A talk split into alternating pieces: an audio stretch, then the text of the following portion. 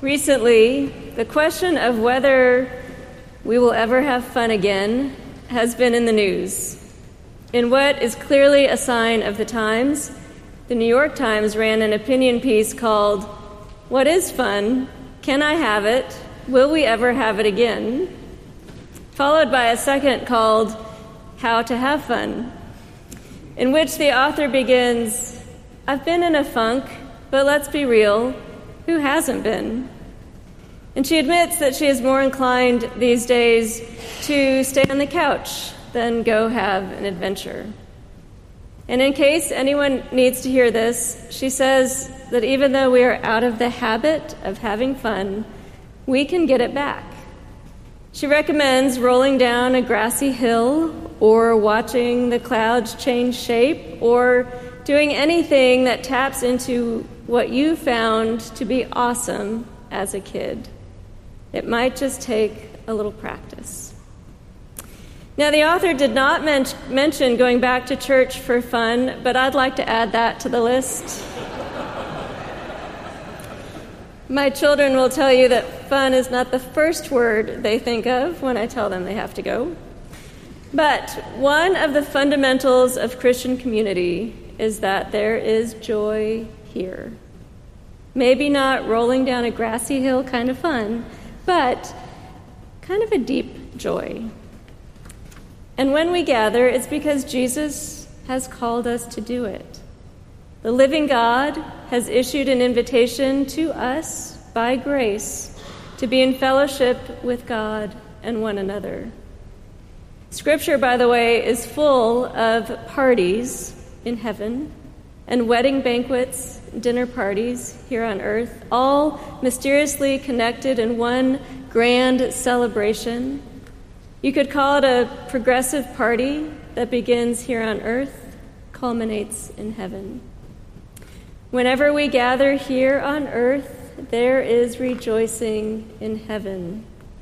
So even the angels must be having fun right now. I was listening to a preacher talk about today's gospel story, and she said she was going to call her sermon, Let's Get This Party Started. You are welcome to groan a little bit if you need to. But the title is theologically appropriate.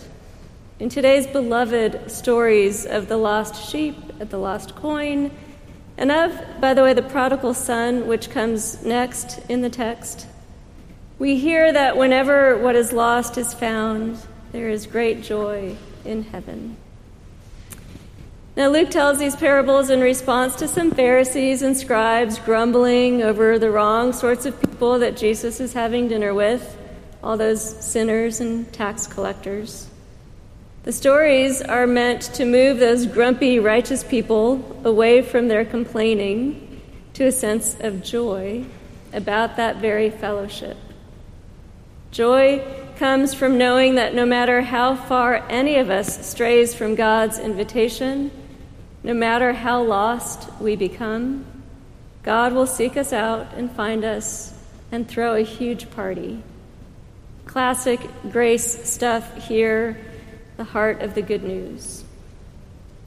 Now, one could wrap up a tidy sermon right there, but this is fall kickoff here at Christ Church, and you are a pretty savvy bunch that might be expecting something more than a standard read. Not to mention that this is the day that we celebrate a new season of Christian formation and discipleship, including wrestling with Scripture more deeply. So it seems appropriate to look at these stories from a different angle, perhaps a less familiar one. Because after all, Scripture is a living, breathing, holy thing that has more than one thing to say to us on fall kickoff. So let's start with uh, some oddities about the classic way of looking at the lost sheep and the lost coin. Luke is very quick to interpret these stories for us, saying, There is joy in the presence of the angels of God over one sinner who repents. Please note, that repentance is not exactly in a sheep or a coin's wheelhouse. In fact, they have exactly zero capacity to acknowledge their sin and repent of it. So it's a little strange to say that these stories are about sinners who repent. And then there's how we look at the shepherd who leaves the 99 sheep to find the lost one, the woman who sweeps her whole house to find the lost coin, and, for good measure, the father who anxiously awaits the return of the prodigal son. We tend to read these three figures as allegorical stand ins for Jesus or God.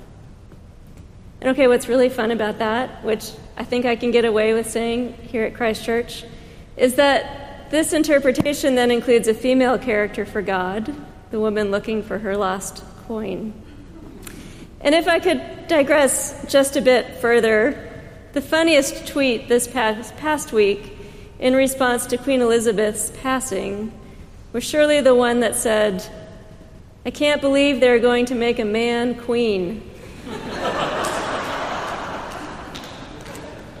this woke nonsense has gone too far. But as fun as all of that is, uh, the brilliant Jewish New Testament scholar Amy Jill Levine points out that first century Jews would not have read God into the role of shepherd, sweeping woman, or forgiving father at all. In fact, she suggests that we have misnamed these stories over the years. Rather than the parable of the lost sheep or coin or prodigal son, Jews would have heard these as the parable of the guy who lost a sheep, the parable of the woman who lost a coin, parable of the father who lost his sons. That shift opens up a new way of hearing these stories as ones about what to do when you lose precious things and people. In short, these are stories about people losing and searching and finding and rejoicing. There is a powerful word for us in this, for people who have lost a lot in the last two and a half years. Many of us have lost family and friends during the pandemic. May God be with all who grieve their loved ones. But there are other things that we have lost too. I asked some friends what they've lost, and they said things like dinner parties, spontaneous potlucks with neighbors, getting a good night's sleep, being able to shut off their worry about the news or the climate. They've lost their sense of hope. Even if the New York Times is right, how to have fun anymore. It can all feel very heavy, can't it?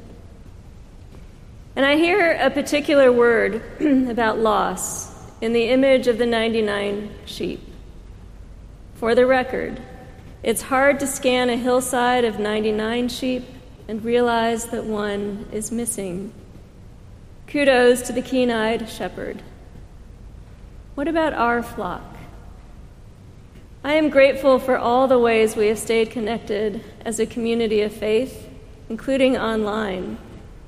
But I look out at the congregation each week and think about those who have not yet returned. And I worry about other people who are lost, as yet unknown to us, who have not yet heard the good news of God's grace for them. The parable of the guy who lost his sheep asks us pretty directly what are we going to do to go find them? How will we search out the lost? That's part of our work to do together to find and invite people into this community of unconditional love and grace. And then to rejoice with the angels in heaven when they arrive. And speaking of rejoicing, as we begin a new season of ministry, maybe we should remind each other about the joy underlying all that we do here. Joy that God calls us together Joy that the risen Christ is moving among us. Joy that we are connected to the celebration in heaven. We heard that Jesus once told stories to help people move from grumbling to rejoicing. to move from despair to hope. Just the same, He calls us to joy and hope now.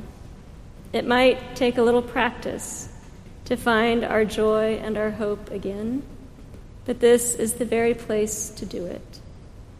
Amen.